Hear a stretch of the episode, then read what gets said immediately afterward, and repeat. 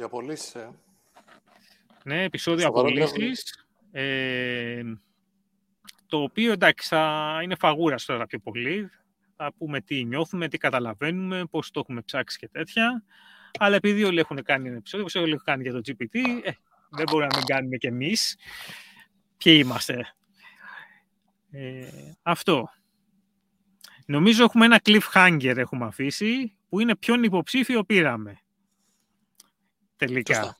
Από αυτούς τους πέντε. Και η απάντηση είναι κανέναν. Και δεν πήραμε κανέναν, γιατί στην εταιρεία που δούλευα και χρειαζόταν κάποιος junior να αρχίσει να κάνει τέτοιο, απέλησαν εμένα. Ως εκ τούτου πήρα Α, εγώ έτσι τη θέση συνδέεται. του νεολαίου. Ε, και είμαι part-timer ε, αυτή τη στιγμή, ε, αντί για να πάρουμε κάποια από τα παιδιά που αναφέραμε πριν. Το οποίο θυμίζει και ένα ανέκδοτο που έλεγε παλιά, ξέρω εγώ, που, ήταν, ε, που έλεγε στους υποψήφιους, ξέρω εγώ, και λες ποιο πήρανε και λες αυτόν που είχε καλύτερο βίσμα, ας πούμε, στο τέλος. Αυτό ήταν Άρα- και cliffhanger και surprise Ναι. μεγάλο. Και twist μεγάλο. και twist, ναι, είναι ωραίο, ναι, όποιος ακούει τώρα. OK, Wow. άρα δουλεύεις part-time για την προηγούμενη δουλειά σου που σε απέλησαν. Οκ. την ημέρα που ήταν να επιλέξουμε υποψήφιο, κόψαμε κάποιους οι οποίοι σίγουρα οι άλλοι ήταν καλύτεροι. Είχαμε καταλήξει σε δύο, ε, που ήταν, ε, ε, ε, δεν θυμάμαι τώρα τα ονόματα πριν. Ο, Ε, ο Ανέστης, ο Βαγγέλης, όχι ο Γιώργος, Ανέστης, Πανάη. ε, όχι ο Β, ο, ναι, ο, ο, ο Γ και ο Δ, ας πούμε, όπως τους είπαμε τη σειρά. Δηλαδή ήταν το παιδί που μου είχε κάνει ερωτήσεις και ο άλλος που έκανε Ούτε εγώ. conversion από τέτοιο. Είχαμε καταλήξει αυτούς τους δύο το πρωί. Το απόγευμα με βάλανε στο ίδιο booth που είμαι τώρα. Είχα ένα meeting. Νόμιζα ότι ήταν κάτι διαδικαστικό. Ε, κάθομαι στο meeting εδώ και μου λένε Δημήτρη, αποφασίσαμε, ε, βασικά υπάρχει, πώς το λένε, έχω υπο... θα το αναφέρω μετά, αποφασίσαμε μπλα μπλα μπλα, bye. Ε, μετά, σ- σε ένα άλλο booth κάπου αλλού, το είπαν το ίδιο στον πρώην συνεταιρό μου, ο οποίος μάλιστα εγώ όταν τελείωσε το meeting μπόρεσα και έκλεισα το, το MacBook μου. Ο άλλος με το που τελείωσε το meeting λέει είδα μια γκρίζα οθόνη. Σκληρό. Δηλαδή του το κλείσανε στη, στη, στη μάπα, ας πούμε. Και μίλησα με τον τέτοιο γιατί του πάει έγινε αυτό και έτσι όπως το σκέφτομαι θα ήθελα να συνεχίσω έτσι. Μπορώ, μπορούμε και να συνεχίσουμε με πρόσληψη εφόσον αυτό είχαμε υποσχεθεί εγώ σε σένα. Αλλά μου είπε ότι όχι, εντάξει, καλύτερα είναι να... Και είμαι part-timer τώρα μέχρι να δούμε πώς θα πάει η εταιρεία, οπότε ή θα ξαναψάξω για δουλειά ή θα μπω πιο βαθιά μέσα. Έχω Με μπερδευτεί equity τώρα. δηλαδή. Ε, μιλάμε για την ίδια εταιρεία. Την ίδια εταιρεία, ναι. Απέλησαν σε ένα και ένα πρώην, σου συνεργ... ε, πρώην συνεργάτη σου. από εκεί που ήμουνα πιο πριν, από αυτή την εταιρεία που είναι σχεδόν Αχα. όσο κάνουμε όλο το FETA Report. Αχα, και σε αυτή οκ. για την οποία ήταν να προσλάβω, που ήταν η επόμενη, στην οποία ήθελα να πάω σε κάποια στιγμή στο μέλλον και θέλαμε ένα junior, ε, θα κάνω εγώ τη δουλειά του junior μέχρι να βρω κάτι άλλο ή μέχρι Οκ, να αναπτυχθεί η οκ. θέση. Μάλιστα. Η- Αυτό γιατί απολύθηκες από την προηγούμενη δουλειά και ουσιαστικά Ναι. θα πας στην άλλη δουλειά. Πιο πολύ χρόνο από ό,τι περίμενες. Ναι, ή βρέθηκε χρόνος εκεί που δεν είχα και αντί Μμ, να πάρω κάποιον και να ψάχνω για δουλειά ενώ συμβουλεύω και θέλω να μπω, είπαμε εντάξει, όπως είναι εδώ θα, θα πάει Οκ, έτσι. OK, OK, makes sense. Ωραίο, εντάξει. Γι' αυτό καλό είναι να έχεις πολλές πόρτες ανοιχτές. Δεν ξέρεις καμιά φορά τι γίνεται. Εγώ αυτό έχω καταλάβει. Άρα είσαι παθών. Και εδώ Ε, που ήταν το τέτοιο που γράφαμε, επειδή δεν, ε, δεν ξέρω αν φαίνεται κιόλας. Τώρα τίποτα. Τώρα φαίνεται, ωραία. Zoom πώς κάνεις αυτό το τέτοιο; Ε, zoom, zoom, zoom. Ίσως άμα με κλείνεις το παράθυρο. Α. Κάνει share μόνο το παράθυρο αυτό; Ουπ. Πονκ. Εδώ. Πάλι Είναι ένα από τα βλέπουμε, πράγματα που νομίζεις. σου δώσανε όταν έφευγες, που σου λέει ότι θα κρατήσεις το στοματάκι σου κλειστό. Όποιος θέλει μπορεί να το κάνει. Δεν έχω κάνει μπλερ τα γύρω-γύρω. Οπότε μου, και, μου λύθηκε και μία απορία που είχα, ε, γιατί έχουμε πολλά blog posts για το τι γίνεται όταν μια εταιρεία γίνεται acquired, αλλά δεν έχουμε πολλά blog posts ή YouTube βίντεο ή οτιδήποτε στο τι συμβαίνει με τα acquisitions μετά. Η απάντηση είναι ότι τα περισσότερα πεθαίνουν, σου έχουν ένα close να μην μιλήσεις και ο άλλος δεν μιλάει. Απλά πράγματα. Το οποίο θα κάνω και εγώ εδώ δηλαδή. Απλά θα πω ότι το acquisition δεν πήγε καλά. Γιατί τα περισσότερα acquisitions δεν πάνε Θα κρατήσω το στόμα μου κλειστό. Και θα συνεχίσουμε. Ίσως σε κανένα χρόνο. Δηλαδή σε κανένα χρόνο. Πούμε... Εντάξει, χρόνο, σε κανένα χρόνο άμα χρειαστεί και ζητήσει κάποιος ακροατής θέλει να πούμε κάτι στο δεν κρατιέται ας πούμε, θα το κάνουμε, αλλά άμεσα όχι. Να βάλουμε λοιπόν ένα περίγραμμα πάρα που θα το και σε πωλήσεις. ναι, θα ήθελα με αυτό, όχι, δηλαδή ήθελα να το κάνω το επεισόδιο έτσι και αλλιώς και ήθελα να συζητήσουμε για το κύμα απολύσεων στο χώρο μας. Ε, πιο πολύ ήθελα να το πάμε ουδέτερα, αλλά και τώρα ουδέτερα είναι γιατί συμβαίνει, τι συμβαίνει, τι έχετε δει εσείς. Ε, μπορώ να σας πω τη δική μου γνώμη και να μου πείτε αν είμαι, έχω πέσει μέσα, συμφωνείτε, διαφωνείτε. Να δώσουμε ορισμένα νούμερα πρώτα για όσους μας ακούνε. Ναι. Ε, αν έχεις... Τα τελευταία νούμερα που εγώ ήξερα είναι ότι μετράμε από το καλοκαίρι του 2022 στην Αμερική μόνο 200.000 θέσεις σε εταιρείες τεχνολογίας απολύσεις. δεν ξέρω για Ευρώπη ή Ηνωμένο Βασίλειο, γιατί τώρα με το μετράμε διαφορετικά. Δεν έχω ακούσει πράγματα, οπότε με κάνει και αναρωτιέμαι αν είναι μόνο αμερικάνικο το πρόβλημα.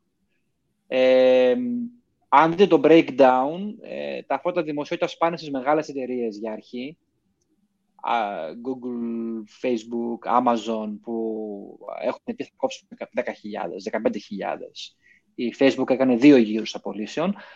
Αλλά πέρα από αυτό είναι και όλες οι άλλες εταιρείες που κυμαίνονται υψηλά σε τζίρους εκεί στην Αμερική. Δηλαδή το Airbnb διάβασα, απέλησε τους μισό προσωπικό, κάτι τέτοιο. Η Uber, το 1 τέταρτο του προσωπικού της. Και πάρα πολλές άλλες εταιρείες, αναγνωρίσιμες ε, τεχνολογικά εταιρείες, απολύουν ε, Twitter είχε και τον Elon Το Twitter θα το έβαζα... ναι, δεν θα το έβαζα στο γενικότερο οικονομικό. Ναι, δεν θα το έβαζα στο γενικότερο οικονομικό. Όλοι οι υπόλοιποι απολύουν γιατί θεωρούν ότι η οικονομία δεν πρόκειται να πάει καλά ή γιατί κάνανε ανοίγματα το προηγούμενο διάστημα τα οποία δεν ανταποκρίνονται στην πραγματικότητα. Αυτό είναι πάνω κάτω το, το μότο. Αυτό ήθελα να ρωτήσω εγώ. Ε, υπάρχει ένα στατιστικό που να μας λέει από μετά το COVID, ας πούμε, έτσι, μετά το, δηλαδή μέσα στο 2022, πόσες απολύσεις και πόσες προσλήψεις έχουν γίνει; Και να δούμε και πιο πίσω πόσες πώς είχαν γίνει υπερβολικές προσλήψεις σε, σε αυτές τις μεγάλες εταιρείες. Έχω ένα σχόλιο Και να, το, να σου πω που είναι το πρόβλημα. Το έχω δει το επιχείρημα και είχα δει και στο Twitter και δεν το κράτησα ένα καλό γράφημα όπου είχε βάλει κάποιος που είχε πει ότι οι απολύσεις είναι σχεδόν σε όλες τις εταιρείες τις μεγάλες μικρότερες από τις προσλήψεις που κάνουν 19-22. Okay. Δηλαδή, ας πούμε, ότι έδιωξε η Facebook 100 άτομα, να το πω έτσι απλά, είχε προσλάβει 200 σε αυτό το χρονικό διάστημα. Δηλαδή, το... έχει περισσότερο κόσμο. Έδιωξε η Google, ξέρω εγώ, 100 άτομα, είχε προσλάβει, ας πούμε, ξέρω, 150. Ναι τα νούμερα είναι τυχαία, 210 ε, ξέρω εγώ. Ε, οπότε είναι τέτοιο. Για μένα έχει ως προς αυτές τις εταιρείες και τους εργαζόμενους τους, έχει το εξής. Υπήρχες, επειδή, το αναφέραμε και λίγο, αναφέρθηκε λίγο στο προηγούμενο επεισόδιο. Αυτή είναι η δική μου γνώμη. Αλλά την είδα και κάπου κάποιος να την έχει γράψει ακριβώς έτσι, ας πούμε. Επομένως, δεν ξέρω, δεν είμαι μόνος. Επειδή αυτές οι εταιρείες έχουν τη δική τους λογική στο πώς κάνουν πράγματα, τη δική τους λογική στο πώς είναι δομημένη η εταιρεία. Δηλαδή, το sales, ας πούμε, στην Amazon είναι διαφορετικό από το sales εδώ στο Open Office που είμαι. επειδή είχαν δικό τους tech stack ουσιαστικά, δικό τους το ένα, δικό τους το άλλο, κάποιος ο οποίος έμπαινε εκεί έπρεπε να ξεμάθει τι ήξερε από αλλού και γι' αυτό και προτιμούν και πολλούς junior, γιατί δεν χρειάζεται οι junior να ξεμάθουν κάτι, να το ξαναμάθει όπως το έκανε η συγκεκριμένη εταιρεία, γνωρίζοντας ότι άμα φύγει από αυτή την εταιρεία, θα πρέπει να ξεμάθει στην επόμενη και να ξαναμάθει ή στη Βρετανία, επειδή αυτό το αγκούρι το έχω φάει, να μην τον προσλαμβάνουν. Να σου πούνε ότι εμείς, ξέρω εγώ, θέλουμε αυτό και αυτό και αυτό και αυτό, που εσύ δεν τα ξέρεις. Αυτό λοιπόν νομίζω ότι πρόβλημα θα δημιουργήσει σε αυτές τις εταιρείες. Και για μένα ο μεγάλος χαμένος από εδώ θα είναι η Google σίγουρα. Ότι οι εργαζόμενοι που θα μπαίνουν μέσα δεν θα μπαίνουν με τη λογική που ήταν μέχρι πριν θα κάνω ό,τι μου λένε και θα τα πάω καλά. Θα μπαίνουν με τη λογική να κρατάνε πισινή. Πώς θα κρατάνε πισινή; Αυτό δημιουργήσει δείγματα στην κουλτούρα τους σε αυτών των εταιριών τα οποία δεν τα βλέπουμε τώρα ότι δεν θα μπαίνουμε τη λογική πάω στην Google της Αμερικής, να το πούμε και ναι, πραγματικά, ναι, στην Google της Ελλάδας. Είχα, ότι είχα, πάω είχα, εκεί είναι το ιδανικό, ας πούμε. Είναι ναι, το, είχα παραπονεθεί, ας πούμε, εγώ, ότι γιατί πρέπει σε όλα Sony και καλά η stack να είναι μόνο εσωτερική. Να μην χρησιμοποιούμε cloud. Δεν χρησιμοποιούσαμε τότε, ας πούμε, cloud στις λύσεις μας, ώστε άμα αλλάξω εταιρεία να πω ότι, okay, ξέρω Google Cloud. Και μου είχε πει ο, ο τότε manager μου, ο, ο, ο, ο Β διαλογής που είχα, και ποιος θέλει, γιατί θα θες να φύγεις από εδώ; Αυτό λοιπόν που, που το, το είχε ενστερνιστεί και είχε δίκιο. Αυτό. Εντάξει, ότι κάποιος δεν θα ήθελε να φύγει από εκεί. Ένας αντίστοιχος άνθρωπος θα του πει τώρα, εγώ μπορώ να μην θέλω να φύγω, αλλά μπορεί να πας στιγμή να με πετάξεις έξω. Πού θα βρω δουλειά; Και να με πετάξεις και στεγνά έξω, έτσι, όπως το είπαμε τώρα. Σε ένα meeting, κάτι ακούω, μπαίνουν σε ένα meeting και μετά τους χαλάνε υπολογιστές. Ε, τους κλείνουν τα κινητά, κάτι... Δεν τους λένε, ας πούμε, μέχρι μία μέρα τουλάχιστον να, ξέρεις, να αλλάξει τέτοιο, ας πούμε. Πώς σκεφτώ τώρα, ε, σκέψου λοιπόν κάποιος ο οποίος έχει ένα χρόνο δουλειάς. Αυτό να φέρω ένα παράδειγμα και το συζητάμε. Γιατί έχει ένα χρόνο λοιπόν που δουλεύει στη, στη Google και ξέρει μόνο το stack της Google. Έτσι. Ας το αλλάξουμε από Google σιγά σιγά. Mm. Ωραία, είναι στην Amazon π.χ. Οπουδήποτε. Σε οποιαδήποτε.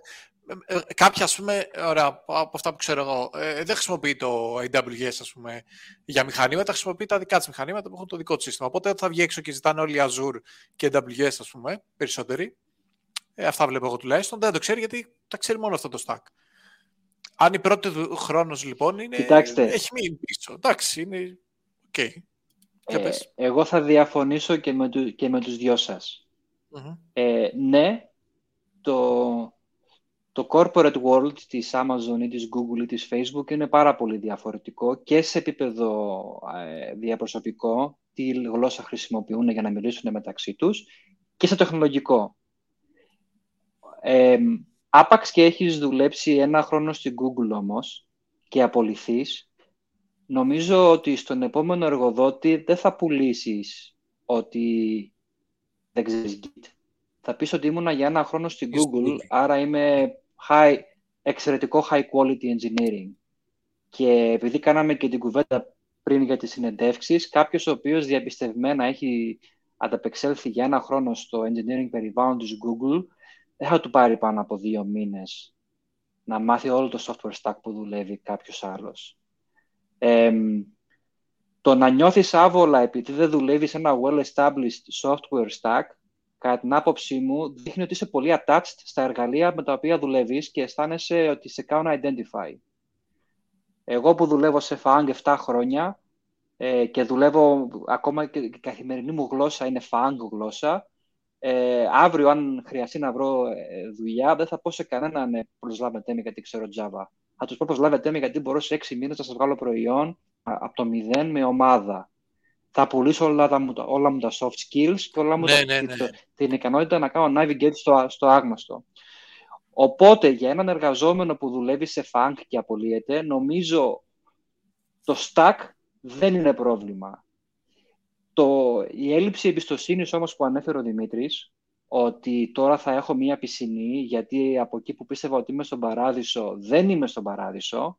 Είμαι σε μια εταιρεία που μπορεί να μην μπορεί να πάσα στιγμή ναι, αυτό είναι ένα ψυχολογικό, παύλα συναισθηματικό ρήγμα που δημιουργείται και αυτό θα έχει ε, ε, επιπτώσεις. Αυτές οι εταιρείες νομίζω δεν είχαν κάνει τόσο μεγάλες απολύσεις στο παρελθόν. Κάποιες εταιρείες, όπως είπε μεγαλύτερα, η Microsoft ενδεχομένως να είναι πιο έμπειρη σε αυτό το κομμάτι, γιατί έχει κάνει ενδεχομένως απολύσεις και πριν από 10 χρόνια. Η Amazon, η Google Mount ή η Meta τώρα, τώρα το βιώνουν για πρώτη φορά. Αυτό ναι, θα δημιουργήσει ψυχολογικά ζητήματα εντός ε, ξέρεις πόσο attached είσαι στην εταιρεία, πόσο έχεις τη σημαία η εταιρεία μου είναι η καλύτερη στον κόσμο ή θα πάω να κάνω long term πλάνα στη ζωή μου μόνο και μόνο με την καριέρα που προβλέπω να έχω. Ναι, αυτό θα, αυτό θα αλλάξει. Ε, δηλαδή πιστεύετε ε, εσείς ότι κάποιος ο οποίος έχει δουλέψει στην Google δεν θα το προσλάβουν στην Ελλάδα γιατί θα, τους, θα του πούνε δεν ξέρεις Git; Καλά, δεν μιλάμε για την Ελλάδα. Ε, ας την Ελλάδα. Ε, ε, ναι, εγώ το... Το έχω, ναι, το, το έχω βιώσει εγώ. Γι' αυτό το λέω. Και εγώ Ωραία, πριν το αναλύσεις, γιατί θέλω να το αναλύσουμε αυτό. Το έχω βιώσει εγώ. Ε, Μου νομίζω υπάρχει mismatch τότε. Να... Ε; Sorry? Νομίζω υπάρχει mismatch όμως τότε. Δηλαδή, νομίζω υπάρχει mismatch στο τι ήσουν ή τι ήθελες να κάνεις μετά ή πριν.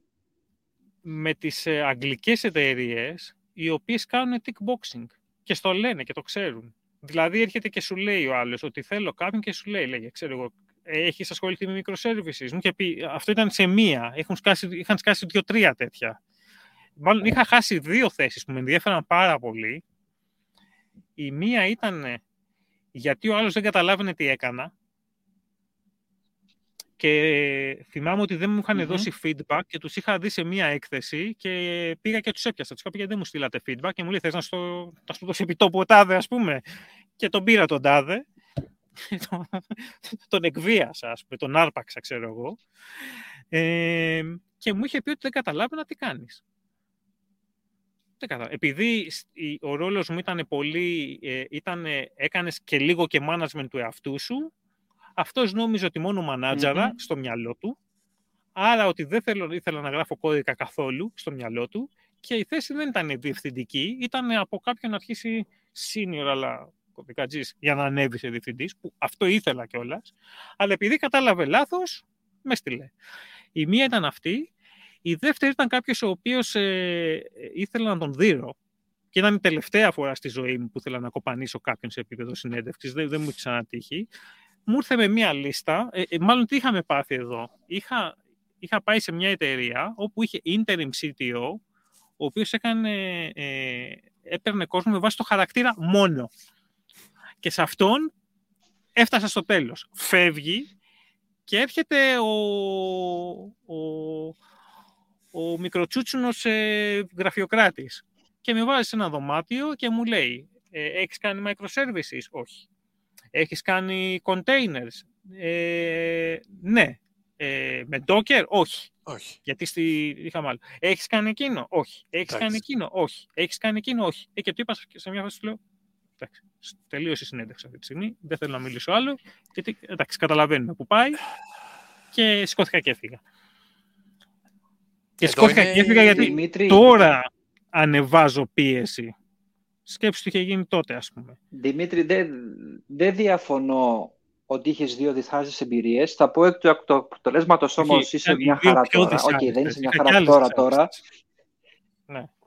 Ε, ε, ε, θα έκανα challenge μία-μία τις περιπτώσεις ότι μάλλον πήγαινε σε σημεία που δεν τέριαζαν στο προφίλ σου. Δηλαδή, πραγματικά, αν κάποιος θέλει να προσλάβει κάποιον ο οποίος έχει background στην Google και τον κόβει γιατί δεν έχει Docker, ε, νομίζω ότι ναι. η επιλογή προσωπικού είναι λάθος εξ αρχής. Νομίζω ότι έτσι σκέφτονται πάρα πάρα πάρα πολύ στη Βρετανία. Δεν σκέφτονται έτσι στη ΣΥΠΑ το έχω δει ότι δεν σκέφτονται έτσι στη ΣΥΠΑ. Δηλαδή στην εταιρεία που ήμουν πριν, υπήρχε, ήταν η, το κύριο της stack που δεν έκανα εγώ για, για τη acquisition, ήταν .NET και ένας που δούλευα πάρα πολύ senior είπε ότι ήταν senior χρόνια, δούλευε σε Java και έγραψε .NET πρώτη φορά στη συγκεκριμένη εταιρεία και έμαθε .NET εκεί. Αυτό δεν το έχω δει και συγγνώμη που είμαι απόλυτος, σε καμία αγγλική εταιρεία. Τελεία. OK, okay, εγώ θα κάνω πάσο εδώ γιατί δεν έχω, δεν έχω εμπειρία από αγγλικές ναι, εταιρείες. Δεν, ε, δηλαδή τόσο... Δεν έχω ε, σέβομαι την άποψή σου σε, σημείο, σε, σημείο, σε πολλά σημεία πιο πολύ από τη δική μου. Αλλά εδώ είναι έτσι. OK, okay, OK. Okay. Το δέχομαι. Αλλά εδώ, αν μας ακούει κάποιος, θα του έλεγα μην κάνει apply στις αγγλικές εταιρείες. ναι, το έχουμε συζητήσει αυτό. Ναι. Ε, και, και εκεί κατέληξα και εγώ, okay. ας πούμε, αλλά είναι αυτή η λογική. Δεν ξέρω ε... πώς είναι στην Ελλάδα, αλλά και αυτό που τον είχα ρωτήσει, του είχα πει ότι μπήκα σε ένα stack που δεν ήξερα και τα πήγα τόσο καλά. Τι σε πιστεύει ότι έχεις κάτι τόσο δύσκολο που δεν θα μπορέσω να τα απεξέλθω; Και δεν μου απάντησε. Εγώ αυτό που... Σου λέω, δηλαδή τώρα άμα τον, τον θυμάμαι και πώς δεν να του δώσω δρόμο, πρέπει να του χώσω και καμιά μπουνιά από το πουθενά, ας πούμε. αλλά ε, αυτό το, το απέβαλα, δηλαδή δεν θα γίνει, γιατί είναι instance με, μετά ήταν, απλά ήταν έντονο γιατί δεν το είχα δει. Ήταν κάτι το οποίο απλά έπεσα σε έναν από τους πολλούς, ας πούμε. Από τον κανόνα, όχι από τους πολλούς. Ωραία. Ε, εγώ αναφέρω αυτό που είπε ο Δημήτρης και είπα και εγώ είναι ότι προφανώς και είναι asset το να υπάρχει Google στο βιογραφικό σου. Εγώ απλά αναφέρομαι σε συγκεκριμένο παράδειγμα ότι πλέον δεν, όταν κάποιος μπορεί να έχει προσληφθεί ένα χρόνο πριν στην Google και να, ή σε οποιαδήποτε Google, έτσι, παράδειγμα φέρω ε, και να έχασε τη δουλειά του, δεν είναι ότι δεν θα, θα δυσκολευτεί να βρει. Απλά είχε μπει σε μια λογική που υπήρχε παλιά ότι μπαίνω εκεί, ωραία, θα, θα το μάθω αυτό το πράγμα, θα μου δώσουν το χώρο, θα μου δώσουν τα εργαλεία, τα, τα καλύτερα λεφτά, όλα το, όλο το tech το καλό για να εξελιχθώ και ξαφνικά στον ένα χρόνο χάνω τη δουλειά μου και αρχίζω πάλι από το μηδέν ενώ είχα μπει σε ένα περιβάλλον πιο, λίγο πιο που πίστευα ήταν προστατευμένο και θα με οδηγήσει, θα μου δώσει ένα roadmap καλύτερο. Προφανώς δεν είπα ότι θα είναι δύσκολο να βρεις δουλειά. Ε, αλλά μιλάμε για μια συγκεκριμένη περίπτωση που είναι η πρώτη σου δουλειά, έχεις ένα χρόνο, δεν έχει δει ακόμα την αγορά, έχεις μπει σε, ένα, ναι, σε μια αυτό... όαση. Ξαφνικά σε πετάνε από την όαση. Αυτό ήθελα να πω εγώ. Έτσι. Αυτό είναι αληθές, είναι αληθές. Επαναλαμβάνω, στην Αμερική τα στοιχεία που έχω διαβάσει, είπαμε, στις εφημερίδες αναφέρουν τις μεγάλες που απολύουν, αλλά πριν να απολύσουν οι μεγάλες, αν δούλευες π.χ. στην Uber, που δεν τη και μικρή, η Uber απέλησε πάρα πολύ κόσμο. Ή αν δούλευες στην Airbnb. Αυτές δεν είναι μικρές εταιρείες, απλά τυχαίνει και δεν είναι τόσο πολύ στο spotlight όπως είναι οι 200.000 προγραμματιστές σε ένα εξάμεινο. Είναι πάρα πολλές δουλειές. Όλοι αυτοί είναι engineering δουλειές, έτσι. Ε, μπορεί να μην είναι προγραμματιστές κατά ανάγκη, αλλά είναι άνθρωποι που δουλεύανε στο software με κάποιο τρόπο. Ναι, ε, σου δημιουργεί αυτό που λες, συμφωνώ, ότι άπαξ και μπεις δεν σημαίνει ότι έλυσες το πρόβλημα της ζωής σου ή τέλος πάντων ούτε το long term ούτε το mid term. Mm. Ε, ακόμα και αυτά δεν θέλω να επιμείνω γιατί θέλω να συζητήσουμε και κάτι άλλο. Και αυτές οι πιπεριές που σου λέγανε ε, ότι είμαστε κάπως σαν οικογένεια, ότι ενδιαφερόμαστε. Ξαφνικά δηλαδή τώρα δεν μπορεί άλλος να σου πει είμαστε σαν οικογένεια, ας πούμε, τις πρώτες μέρες, ξέρω εγώ. Που, ε, Τέλος Το δεύτερο που παρατήρησα. Εκ των πραγμάτων, ναι. δεν έχω συναισθηματική εμπλοκή. Ε, αλλά εντάξει. Ε, είναι το εξής. Και μπορώ να δώσω, εδώ μπορώ να δώσω και λίγο βιβλιογραφία, δηλαδή το έχω διαβάσει και εδώ, το έχω δει και εκεί, το συμβαίνει το ένα και το άλλο. Ότι οι αμερικάνικες εταιρείες προσλαμβάνουν και απολύουν με βάση τις, ε, το τι καιρό κάνει στο χρηματιστήριο. Έχω δηλαδή με κόσμο που έχω μιλήσει πει ότι δει ότι πολλές αμερικάνικες αν δεν προσλαμβάνουν, όταν όλοι προσλαμβάνουν, πέφτει η μετοχή τους Δίνουν δηλαδή το σήμα στην αγορά ότι δεν τα πάμε καλά, έχουμε πρόβλημα γιατί δεν παίρνουμε κόσμο. Επομένως, πολύ συχνά παίρνουν κόσμο και κάνει μπουρδες. Έχει ακουστεί και αυτό. Και μετά, όταν γίνεται η απόλυση, δηλαδή όταν ξεκινάει κάποιος να απολύει, υπάρχει το ίδιο. Άμα δεν απολύσεις, δίνεις σήμα στην αγορά ότι δεν λειτουργείς καλά, οπότε πέφτει η μετοχή σου και μπορείς να κλείσεις. Οπότε κάνουν απολύσεις ακόμα και αν δεν χρειάζεται. Και αυτό είναι κάτι άλλο. Έχει μια, έτσι, ένα συνεπακόλουθο, είναι η γνώμη μου, ότι στην Ευρώπη, επειδή δεν το είχαμε ζήσει αυτό, όταν ανοίγανε γραφεία εδώ, παίρνανε remote προσωπικό, το ένα άλλο, στην αρχή είπαμε, α, ωραία, έρχονται λεφτά. Αλλά χωρίς να το ξέρουμε, εκτεθήκαμε στην κουλτούρα τους. Όπως, ας πούμε, μπαίνει ένα κράτος στην Ευρωπαϊκή Ένωση και τις πρώτες μέρες έρχονται λεφτά και λέει, ωραία, δωρεάν λεφτά, και μετά έρχεται η Ευρωπαϊκή Ένωση και σου λέει: τι γίνεται, πρέπει να εναρμονίσεις την νομοθεσία σου και τη λειτουργία σου με βάση τις Βρυξέλλες. Και λέει άλλος: Ούψ, δεν είναι μόνο ότι θα παίρνω λεφτά. έχει, έχει, και υπο, ε, έχει και το τι πρέπει να κάνω για να τα παίρνω. Έτσι νομίζω ότι πάθαμε και λίγο στην Ευρώπη. Δηλαδή ότι ερχόντουσαν από τέτοιο σου, ε, ε, χαιρόμασταν επειδή βρίσκαμε δουλειές και ξαφνικά, ούψ, είμαστε εκτεθειμένοι στο πότε απολύουνε τώρα. Δεν ξέρω αν ε, αυτό το επιχείρημα είναι προσωπικό. Υπάρχει ένα, υπάρχει, ένα, υπάρχει ένα ιστορικό το 2008 με την οικονομική κρίση στην Αμερική. Νομίζω σε ένα βράδυ έκλεισε όλο το branch η Dell στην Ιρλανδία, που είχε ένα πολύ μεγάλο branch στην Ιρλανδία. Το έκλεισε σε ένα βράδυ, αν θυμάμαι καλά, και έφυγε. Και ήταν σε φάση, το ξένο κεφάλαιο είναι πολύ οπορτινιστικό και μπαμ μπαμ φεύγει. Και απόλυσανε κόσμο σε ένα βράδυ. Ε, και αυτό και για την Ελλάδα που έλεγε, που ακόμα το πιστεύουν πολύ, ότι πρέπει να έχουμε πιο μεγάλο ποσοστό άμεσων ξένων επενδύσεων. Αυτό σημαίνει ότι αν έρθει να φτιάξει ένα branch εδώ, μια μεγάλη πολυεθνική, την ημέρα που θα δημιουργηθούν οικονομικά προβλήματα στην Αμερική, θα κλείσει το branch το ελληνικό σε ένα βράδυ. Έτσι. Μπορεί όχι σε ένα βράδυ, γιατί η τοπική νομοθεσία θα σε επιβάλλει να το κάνει σε δύο μήνες, αλλά σίγουρα θα το κλείσει το branch σε μια νύχτα σε εισαγωγικά και θα φύγουν άντε μετά από τρεις μήνες. Οπότε, ναι, είσαι εκτεθειμένος στις αστάθειες τις αμερικανικές. Οι οποίες οι αμερικανικές αστάθειες είναι. Ναι, έγινε. Κλείνει ένα βράδυ με την εταιρεία του Μουαντίπ, την πρώην εταιρεία Μουαντίπ. Ε, δεν έγινε σε ένα βράδυ, απλά εντάξει, ανακοινώθηκε ήταν προκαθορισμένο από την εταιρεία ναι. που έκανε την αγορά, την εξαγορά, οι υπάλληλοι δεν το ξέρανε. Αλλά εντάξει, ναι, εκεί υπήρχαν, δεν, ήταν, δεν τους πετάξαν έξω. Ξαφνικά μια μέρα, πήραν αποζημιώσεις, πήραν κάποια πράγματα. Εντάξει. Ah, okay. Πάντως δεν ήταν αυτό που διαφωνεί. Αυτό δεν ήταν. Ορίστε. Πήρα και εγώ αποζημίωση. Εντάξει. Το, αλλά γιατί με βλέπετε τόσο άνετο και κάνω τα podcast μου και τέτοια. Την περιμένω ναι. τώρα να έρθει αυτέ τι μέρε. Δεν έχω μιλήσει με πολλούς ανθρώπους από την εταιρεία αυτή, αλλά δύο-τρει που μίλησα, εντάξει, λένε ότι θα βρω μια καλή δουλειά γιατί είναι από τις καλύτερες ε, έτσι, στην Ελλάδα, οπότε θα, θα έχω άμεση απορρόφηση. Πήρα καλά λεφτά σε αποζημίωση. Φύγαν όλοι, οπότε δεν έχω να παραπονωθώ για κάτι. Έκλεισε τελείως το, το, brand, το branch αυτό.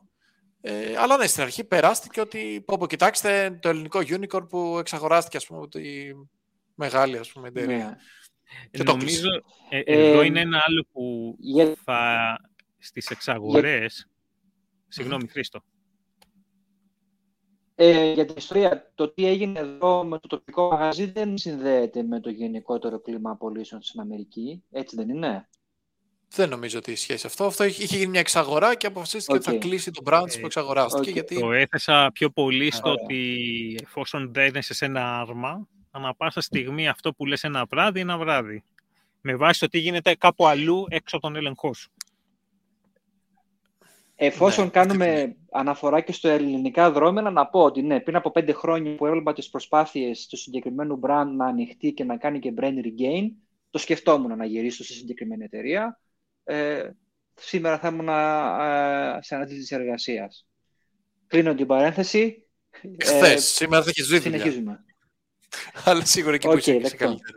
Ε, μία που πάλι είναι λίγο τέτοιο ε, και θα γενικολογήσω είναι το ότι όταν κάποιος αγοράζει μια εταιρεία, τι αγοράζει; δηλαδη αγοράζει το προϊόν της, αγοράζει την ομάδα της, αγοράζει την ομάδα και το προϊόν, αγοράζει, όπως νομίζω έχει γίνει στην περίπτωση της PapioBet, τους πελάτες της.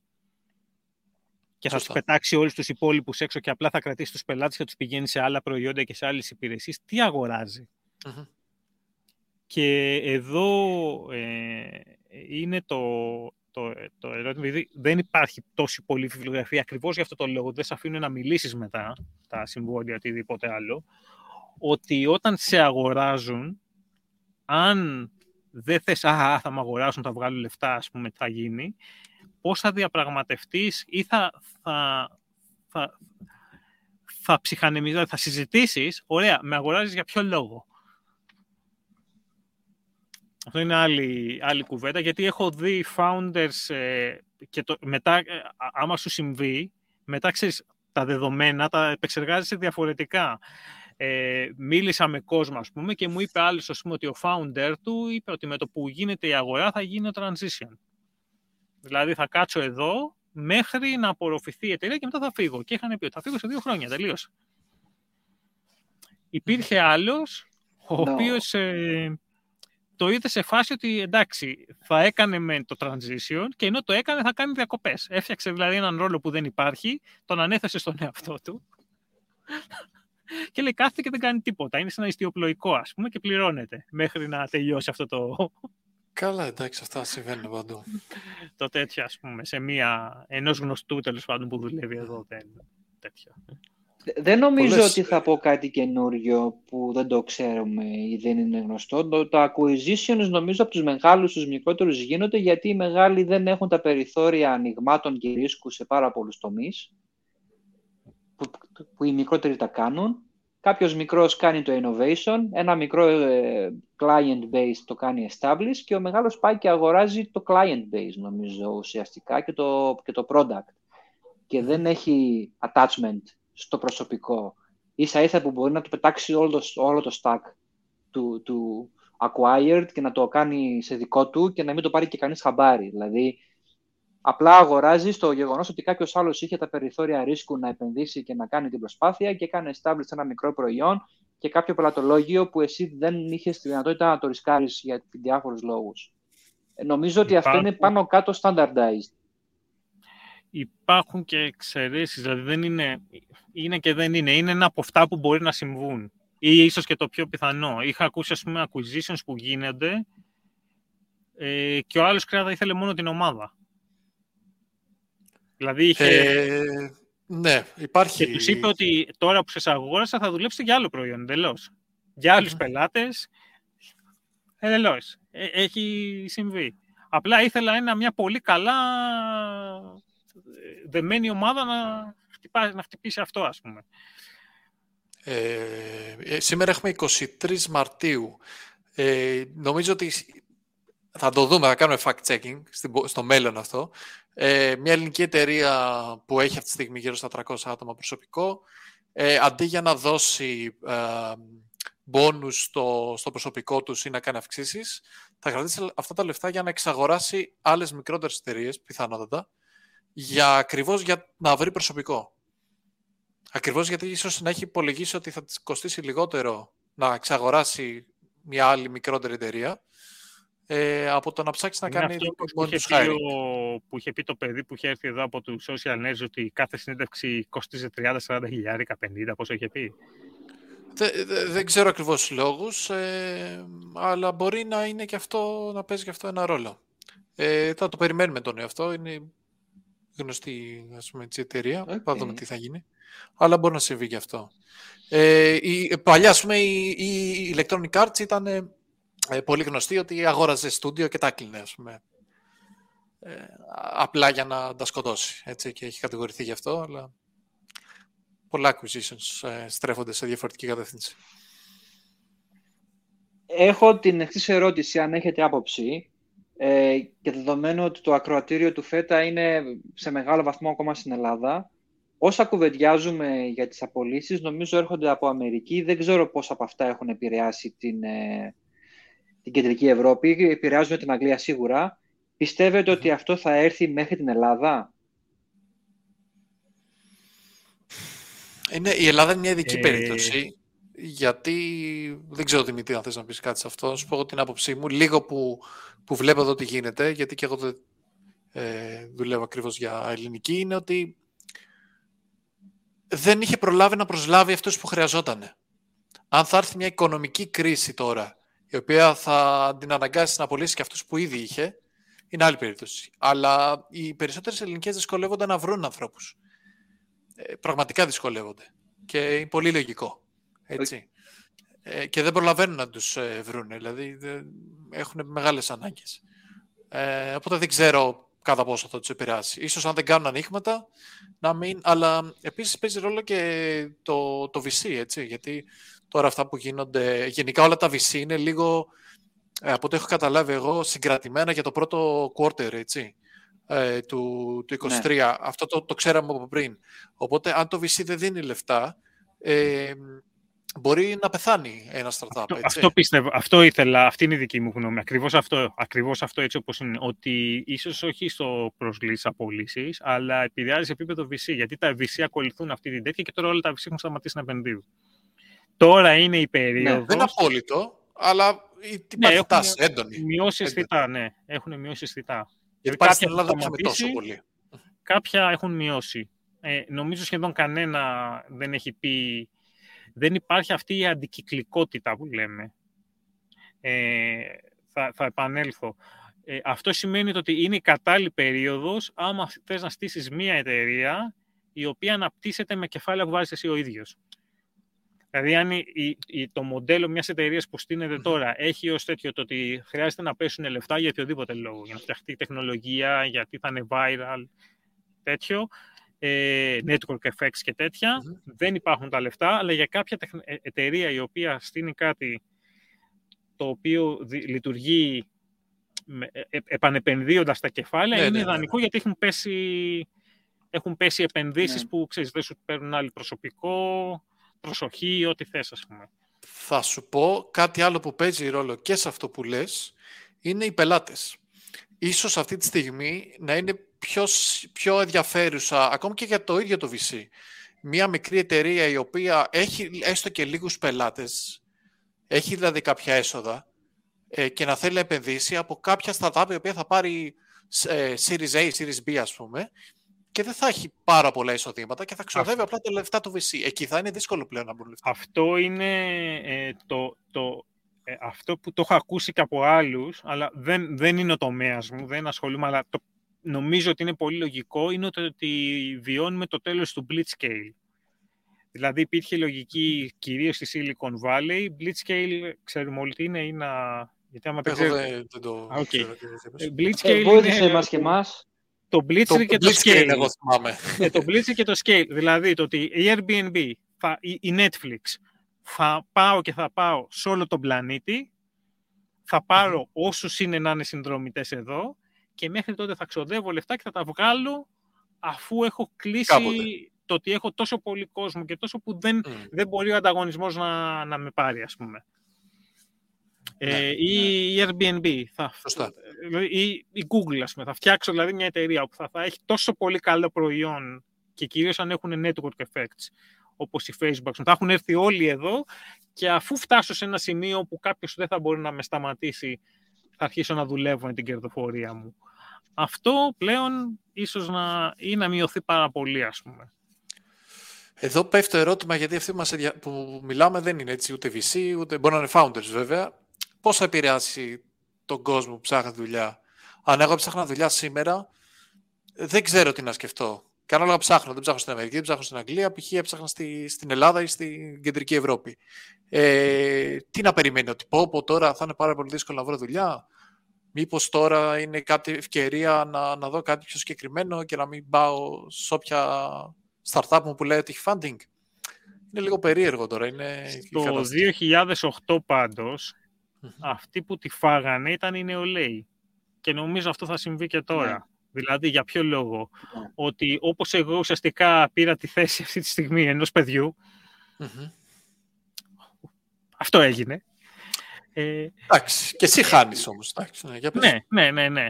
Ε, ότι ε, είχαν βγει μελέτες το 12 που το είχα διαβάσει και άρθρα που λέγανε το ότι ο πιο σημαντικός παράγοντας για το πόσο καλά θα την κάνεις στην καριέρα σου είναι σε ποιο έτος αποφύτησες.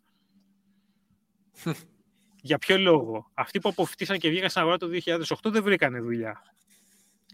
Μέχρι να αναπτυχθεί η οικονομία, να ξαναρχίσουν το 2009 ας πούμε, αυτοί είτε κάποιοι από αυτούς πήγανε σε άλλο κλάδο, οπότε χάσανε από εκεί, Κάποιοι άλλοι από αυτούς ε, κάνανε, ε, πώς το λένε, δουλεύανε σε, σε φάση πρακτική και τέτοια και κάποιοι απλά δεν βρίσκανε δουλειά, ζούσαν με τους γονείς τους. Όταν λοιπόν σκάσανε οι απόφοιτοι του 2009 και του 2008, ε, το έχουμε ξαναπεί αυτό νομίζω. Αυτό είναι ναι, το 2009 βγήκε φρέσκος. Δεν ξέρουμε αν έχει κάνει κάτι κακό. Είχε λευκό ποινικό μητρό, άλλος μπορεί να έχει ελερωμένο. Αυτό, ναι. αυτό θέλω να σου πω. Μπορεί να είναι και καλύτερο να είσαι νέος ε, Απορροφήθηκαν γιατί... πρώτα αυτοί ναι. το 2009 και αυτοί του 2008 πρέπει να αρχίσουν να απορροφούνται το 2010 όλοι, ας πούμε. Μετά. Ναι, μετά λες, μετά. Ναι, αφού έχει υποφοιτήσει, θα πρέπει να περιμένει. Ναι, εντάξει. Η λογική πάντως λέει ότι οι νεαρότεροι θα επηρεαστούν και μάλλον θα συμπιεστούν και οι μισθοί που είχαν ανέβει πάρα πολύ. γιατί υπάρχει μεγάλη δεξαμενή ανθρώπων τώρα που ψάχνουν δουλειά. Σίγουρα, σίγουρα. Αυτό λέει λογική. Δηλαδή, εγώ αν ήμουν σε έβρεση εργασίας αύριο, δεν θα ήμουν πολύ demanding ενδεχομένως. Θα έπαιρνα κάτι πιο, πιο γρήγορα γιατί θα νιώθω άβολα.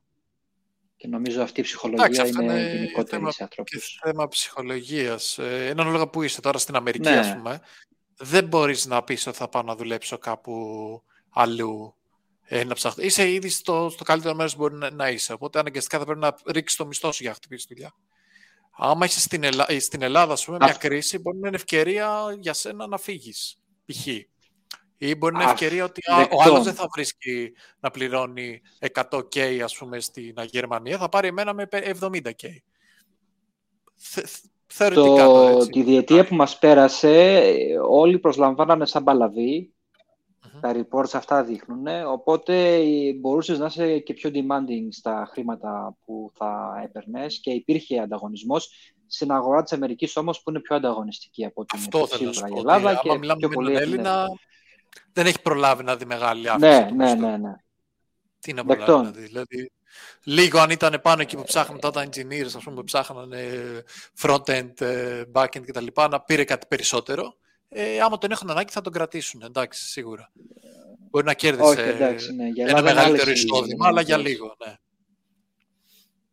Ε, ε, το κλείσαμε αυτό γιατί θέλω να κάνω ένα προβοκατόρικο ερώτημα. Παρακαλώ. Να κάνεις και να το κλείσουμε όλο. Ναι, ναι, ή να πούμε προβοκατόρικο.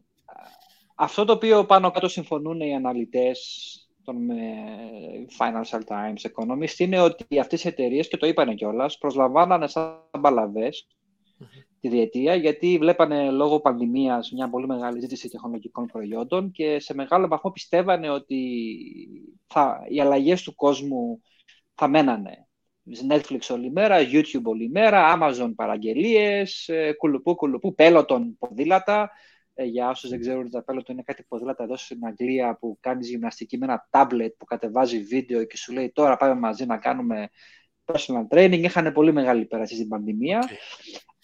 Αποδείχθηκε όμως, δηλαδή όταν η πανδημία ψηλοτελείωσε ή τέλος πάντων τα μέτρα για την πανδημία τελειώσανε, για το πω σωστά, ε, βγήκε το ένα πρόβλημα που ήταν το supply chain. Δεν είχαν φτιαχτεί chips, για παράδειγμα, ή δεν ξέρω εγώ τι για πολύ καιρό, αλλά και ο κόσμος επέστρεψε στις προηγούμενες συμπεριφορές προ-πανδημίας. Ε, ή τέλος πάντων δεν έχει αλλάξει ριζικά τον τρόπο ζωής του, μάλλον. Εγώ αυτό καταλαβαίνω, αυτό κάνω εγώ και αυτό διαβάζω από αναλυτές. Η άποψή μου είναι ότι ο κόσμος δεν θα αλλάξει ριζικά μετά την πανδημία, όπως πιστεύαμε ότι θα αλλάξει. Δεν ξέρω αν το συμμερίζεστε αυτό εσείς. Η... Δεν, δεν μπορώ να προβοκα... κάνω υποθέσεις. Είναι, ναι, ναι, η, προβοκατόρικη, η προβοκατόρικη ερώτηση είναι ότι το FETA Report είχε πάρει μια θέση νομίζω ότι θα αλλάξει ο κόσμος και εγώ νομίζω ότι δεν θα αλλάξει ο κόσμος και εν μέρει οι απολύσεις δείχνουν ναι, ότι ο κόσμος δεν άλλαξε τόσο πολύ όσο πιστεύανε οι τεχνολογικές εταιρείες. Θα σου πω μια σύντομη άποψη και το αναλύουμε. Ο κόσμος αλλάζει συνέχεια. Ε, όλοι βλέπουν περισσότερο Netflix, όλοι ε, αγοράζουν περισσότερο online σε όλες τις χώρες. Το αν αυτοί περιμέναν ότι θα έχει μια αύξηση 100% και ήταν 50% δεν σημαίνει ότι δεν υπάρχει αύξηση ή ότι ο κόσμος δεν έχει αλλάξει τη, τη λογική του. αυτό σαν σόντερ, έτσι, ανάλυση απλή. Το συζητάμε. Yeah. Ένα που μου έκανε εντύπωση, δεν ξέρω αν το έχουμε πει εδώ, για το Netflix ειδικά που μου είχε τέτοιο. Ε, εδώ έχουν, στη, υπάρχουν άλλα πράγματα με τον πληθωρισμό, ο οποίος ε, ε, οφείλεται στο χρήμα που τυπώθηκε στην πανδημία, κυρίως, και το ρίχνουν στον Πούτιν κάποιοι, για κάποιο λόγο. Ε, εγώ ήταν σοκ όταν είδα στο σούπερ μάρκετ το εξής. Φέτα 18 ευρώ. Ε, όταν είδα, δεν ξέρω αν το έχουμε αναφέρει κιόλας, όταν είδα νάτσος με τυρί για, το, για να τα βάλεις στο φούρνο. Δεν ξέρω, ναι. αν το, δεν ξέρω αν το έχω αναφέρει σε άλλο επεισόδιο που μου είχαν τρομερή εντύπωση. Τι είναι αυτό τώρα το πράγμα; Ο μέσος Άγγλος ιστορικά και κάτοικος Αγγλίας εδώ το Άγγλος, δηλαδή και εγώ τέτοιο, μία φορά στις δύο εβδομάδες πήγαινε στη παμπ. Μπύρα, νάτσος, μπάλα. OK. Okay. Ε, ή μπύρα ε, ξέρω εγώ, κάτι φαγητό, ξέρω εγώ, τέτοιου τύπου και, και τέτοιο. Ε, ξέρω εγώ, table games, ας πούμε, χαρτιά, οτιδήποτε, βίντεο. Τώρα, επειδή στένεψε το ζωνάρι, δεν μπορεί να βγει έξω και αγοράζει για να κρατήσει την ίδια εμπειρία, το αγοράζεις κατεψυγμένο, δηλαδή δεν μπαίνεις στη λογική. Μπαίνεις στη λογική ότι να βγω έξω, θα βγω μέσα. Δεν μπαίνεις στη λογική θα τα κόψω, θα κόψω εγώ το τυρί, θα κόψω εγώ το κρεμμύδι, θα το βάλω από πάνω. Όχι, το παίρνω έτοιμο, το βάζω στο φούρνο. Το οποίο αυτό θα έχει στην οικονομία, θα έχει στην οικονομία κύματα. Δηλαδή, αν κάποιοι από εμάς σταματήσουμε να βγαίνουμε έξω ή βγαίνουμε πολύ λιγότερο, δηλαδή εκεί που έλεγα να μαζευτούμε, να, πούμε, να πάμε κάπου, τώρα πάμε σπίτι μου ή σπίτι σου, αυτό σημαίνει ότι θα κλείσουν κάποιες pub, αυτό σημαίνει ότι κάποιοι άνθρωποι θα μείνουν άνεργοι, αυτό σημαίνει ότι έτσι όπως είναι η Βρετανία, ότι θα, και ίσως και άλλες χώρες, ότι ναι. θα αυξήσουν τους φόρους για να δίνουν επίδομα ανεργίας. Αυτό σημαίνει, το οποίο επίσης το έχω ακούσει και γίνεται, ότι κάποιοι θα φύγουν γιατί δεν γουστάρουν να πληρώνουν τόσους πολλούς φόρους και θα φέρει κύματα που, αλλαγών τα οποία δεν ξέρουμε ακόμα που θα καταλήξουν. Νομίζω το έχεις αναφέρει και στη... στην περίπτωση των, των ε, επιτοκίων. Το έχεις αναφέρει αυτό, ότι αν ο άλλος πληρώνει μεγαλύτερο επιτόκιο για το στεγαστικό του δάνειο, δεν θα πάει τόσο πολύ στην pub. Οπότε η pub Μπορεί να κλείσει. Α, ναι, αυτό γίνεται άμεσα με την αλλαγή του επιτοκίου. Ναι, ε, αυτό που συμβαίνει είναι το ότι εδώ ε, παίρνεις δάνειο για τρία χρόνια, πέντε χρόνια και μετά το επαναδιαπραγματεύεσαι και έτσι άμα έχει αλλάξει το επιτόκιο αλλάζει και το ποσό. Αυτό σημαίνει το ότι κάποιοι άνθρωποι θα πληρώσουν ξαφνικά, δηλαδή όσοι λύγει το δάνειό τους τώρα και το επαναδιαπραγματεύονται, η πιο χαμηλή τιμή μπορεί να είναι 4-5 εκατοστάρικα πιο πάνω το μήνα. Κατά μέσο όρο. Ή πούμε, ναι, ναι ε, ήδη το άκουσα από κάποιον, ας πούμε, που ξαφνικά νόμιζε ότι θα το πραγματόταν του χρόνου. Έγινε ένα λάθος, στο, κάποιο έγινε λάθος στο Matrix, ήρθε φέτος και 5 εκατοστάρικα παραπάνω. Ναι. Επομένως, ναι, μετά θα κάτσεις να κόψεις από, από ό,τι κινείται, ας πούμε. Uh, δεν ξέρω αν η, η εμπειρία μου, γιατί εγώ ε, βγήκα στην αγορά εργασίας, αν θυμάμαι καλά, κάπου στο, στο το 12, το 13. Ε, είμαι δηλαδή ε, ε, εργάτης της, της κρίσεως, οπότε ίσως προσπαθώ να δω λίγο το θετικό κομμάτι πάντα και όχι το αρνητικό. Ε, σίγουρα είμαστε προετοιμασμένοι ότι αυτό θα επηρεάσει όλους μας. Εγώ που τώρα βγαίνω από, τη από την Ελλάδα και πάω να δουλέψω έξω, έχω δει τα χειρότερα, οπότε ξέρεις, δεν πιστεύω θα συναντήσω κάτι πολύ χειρότερο. Θα παίρνω ακόμα λιγότερο λεφτά, δεν ξέρω. Ε, θέλω να είμαι θετικός. Ε, αλλά τουλάχιστον εμείς που είμαστε στο κομμάτι της τεχνολογίας, δεν μπορείς να πεις ότι δεν πάνε όλα στη τεχνολογία. Όλα εκεί πάνε. Θα συνεχίσει να μπαίνει παντού τεχνολογία. Μπορεί να μην επενδύουν τόσα εκατομμύρια που πετάγανε, σε εισαγωγικά πετάγανε, έτσι, και γινόταν, γινόταν υπερβολικές προσλήψεις. Αλλά κάποια στιγμή αυτό θα έρθει σε μια ισορροπία πάλι. Δεν ξέρω βέβαια τι, τι τα πιστεύει ο κόσμος που μας βλέπει, ο οποίος δεν είναι σε, σε αυτό το χώρο. Μπορεί να μην επηρεαστεί και τόσο πολύ. Ναι, και μας βρίζει. Ναι, θα ναι, πει εντάξει, ε, γιατί βλέπεις ε, φέτα βέβαια. Εντάξει, OK. Okay. Ε, ενώ ότι ε, το συγκεκριμένο ναι, είναι, είναι άλλο ζήτημα. Δεν ξέρω, προβληματισμοί Όχι, εντάξει, υπάρχουν. καταλαβαίνω ότι, καταλαβαίνω ότι εννοείς. Προ-πανδημίας, νομίζω, οι μετοχές των τεχνολογικών εταιριών διπλασιαστήκαν μέσα στην πανδημία ε, και τώρα έχουν ξαναπέσει, οπότε το λες και διόρθωση. Ε, και οι engineers θα βρουν δουλειές εν τέλει και συμφωνώ ότι θα βρουν δουλειές. Απλά όσοι τώρα είναι, μπλέκονται και χάνουν τη δουλειά τους από τη μια μέρα στην άλλη, περνάνε δύσκολα. Δεν είναι, δεν είναι ευχάριστο. Και αυτό το ε, οποίο... Αφενός.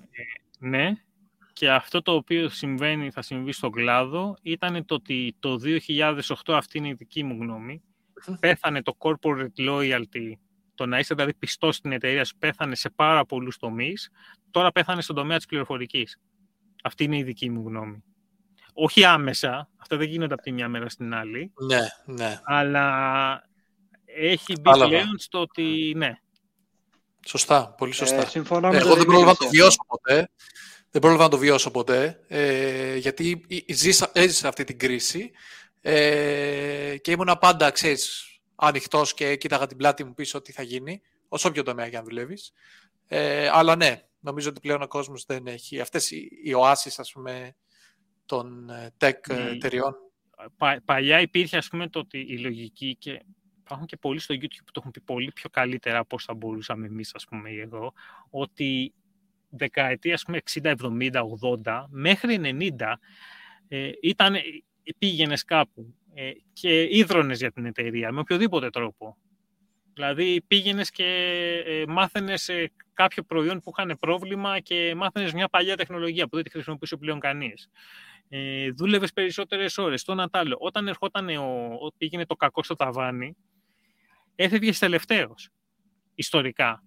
Δηλαδή σου λέγανε το ότι όχι, ο Τάδε είναι μεγάλος, είναι το ένα, είναι το άλλο. Απολύανε, δηλαδή ήταν, μπαίνει πρώτος, βγαίνει τελευταίος. Ήταν αυτή η λογική, stack. Και αυτό που έγινε το 2008 ήταν ότι έγινε FIFO, ας πούμε. Ότι έμπαινε ο. Ότι ήσουν ο πρώτος που έφευγε. Σου λέει τι, αυτό είναι απαρχαιωμένο; Άντε, γεια, φύγε κι εσύ.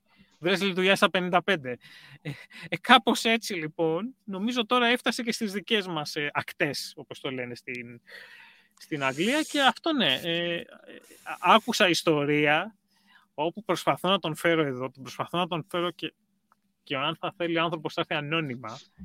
Άκουσα ιστορία ότι βρέθηκε κάποιος σε μια εταιρεία, αλλά δεν μπορώ να, δεν μπορώ να τέτοιο, όπου είχε μπάρμπα προϊστάμενο, ε, νεανίες γιόλο, όπου άλλο ήταν στη φάση θα δουλεύουμε από το πρωί μέχρι το βράδυ γιατί έτσι γουστάρω, του έδινε requirements από το Θεό που δεν βγαίνανε για διαφόρους λόγους. Γιατί είχε μείνει σε αυτή τη λογική, ξέρω εγώ, και κάποιος δεν του είχε πει ότι έχουν περάσει 20 χρόνια, ας πούμε. Πήγαινε ο άλλος να δώσει τη δουλειά στους υφιστάμενους, στα παιδιά, ας πούμε, στους 25 και του λέγανε 25 θα πληρώσει υπερορία. Όχι. Καλά, άντε, γεια. Και φεύγαν όλοι μαζικά. και είχε, ζούσε ο τύπος, προσπαθώ να τον, προσπαθώ, προσπαθούμε να τον φέρουμε εδώ, είναι δύσκολο. Ήταν ο τύπος ζούσε αυτή τη φάση όπου είχε έναν ο οποίος ήταν, ξέρω εγώ, boomers το τετράγωνο, στη λογική του ότι εμείς εδώ δουλεύουμε συνέχεια για τη Ελλάδα και ήταν από κάτω οι, οι άλλοι που σου λέγανε ότι φιλαράκο δεν χρωστάω τίποτα. και ζούσε, ζούσε, δεν ξέρω, και γι' αυτό θέλω να τον φέρω, να μας πει τι έζησε, αλλά τέλος πάντων. Δεν πρέπει να είναι ο μόνος. Κοίταξε, νομίζω οι Αμερικάνοι δηλαδή, εμείς τώρα, αυτό με το... είναι, η νέα γενιά, η νέα γενιά το... είναι πιο life balance. Ναι. Σε, αυτό, σε αυτόν τον τύπο με το bullying που κάναμε τα δύο επεισόδια που δεν θυμάμαι το ψεύτικο όνομα που του είχαμε βάλει. Έπαιζε να yes, του πούμε ναι. τελείωσε το χείωρο γεια. Έτσι, μία φορά το έκανα και με έδιωξε. Ναι. Δεν έβγαινε ε, τότε. Δεν, δεν υπήρχε τώρα αυτή είναι μεγάλη κουβέντα. Ανοίγει πολύ γιατί τελευταία έτυχε και δούλευα με κόσμο από Σκανδιναβία και σε αυτούς τους ανθρώπους το, το work-life balance ήταν ιερό. Δεν δουλεύανε ούτε λεπτό μετά την ώρα που τελείωνε και δεν δουλεύανε και στα σκυλιά στο 8ωρο και με έβαλε σε σκέψεις αν πρέπει να ξαναπώ άνθρωπο που δουλεύει 8ωρο να τον σε εισαγωγικά δημόσιο υπάλληλο ή όχι.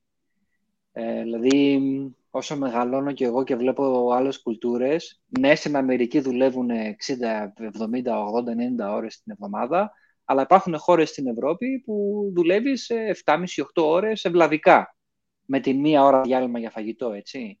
Και κανείς δεν σου λέει ότι δεν εργάζεσαι σκληρά. Ε, αρχίζω και θεωρώ ότι το να λέει κάποιος εγώ θα δουλεύω μια πέντε ιερά, δεν τον κάνει τεμπέλη ούτε δημόσιο υπάλληλο που είναι μια, μια συμπεριφορά που καμιά φορά την κριτικάρουμε στην Ελλάδα. Ε, αν κάποιος θέλει να φύγει στο 8ωρο του, ας πούμε, λέμε Α, εσύ δεν, είσαι, δεν δίνεις το κάτι παραπάνω. το φιλότιμο. Αυτό που λέει ο Δημήτρης, ναι, πιθανότατα να μας να μας φωνάζανε για τα καλά σε εκείνη την εταιρεία. Σε εκείνη τη, το χωροχρόνο. Τέλος πάντων, το αφήνουμε ναι. εδώ. Okay. Αυτά, Ελπίζω να είστε όλοι ασφαλείς και εσύ, Δημήτρη, ναι. μπορείς. Παιδιά, δεν υπάρχει τίποτα εγγυημένο. Έχετε το νου σας παντού. Έχετε τα αυτιά σας ναι. ανοιχτά. Ηράκλειτος. Σαχτείτε. Τα πάντα Τα πάντα Σαχτείτε. Έχετε το νου σας, παιδιά. Δεν ξέρετε τι γίνεται. Έτσι, τίποτα.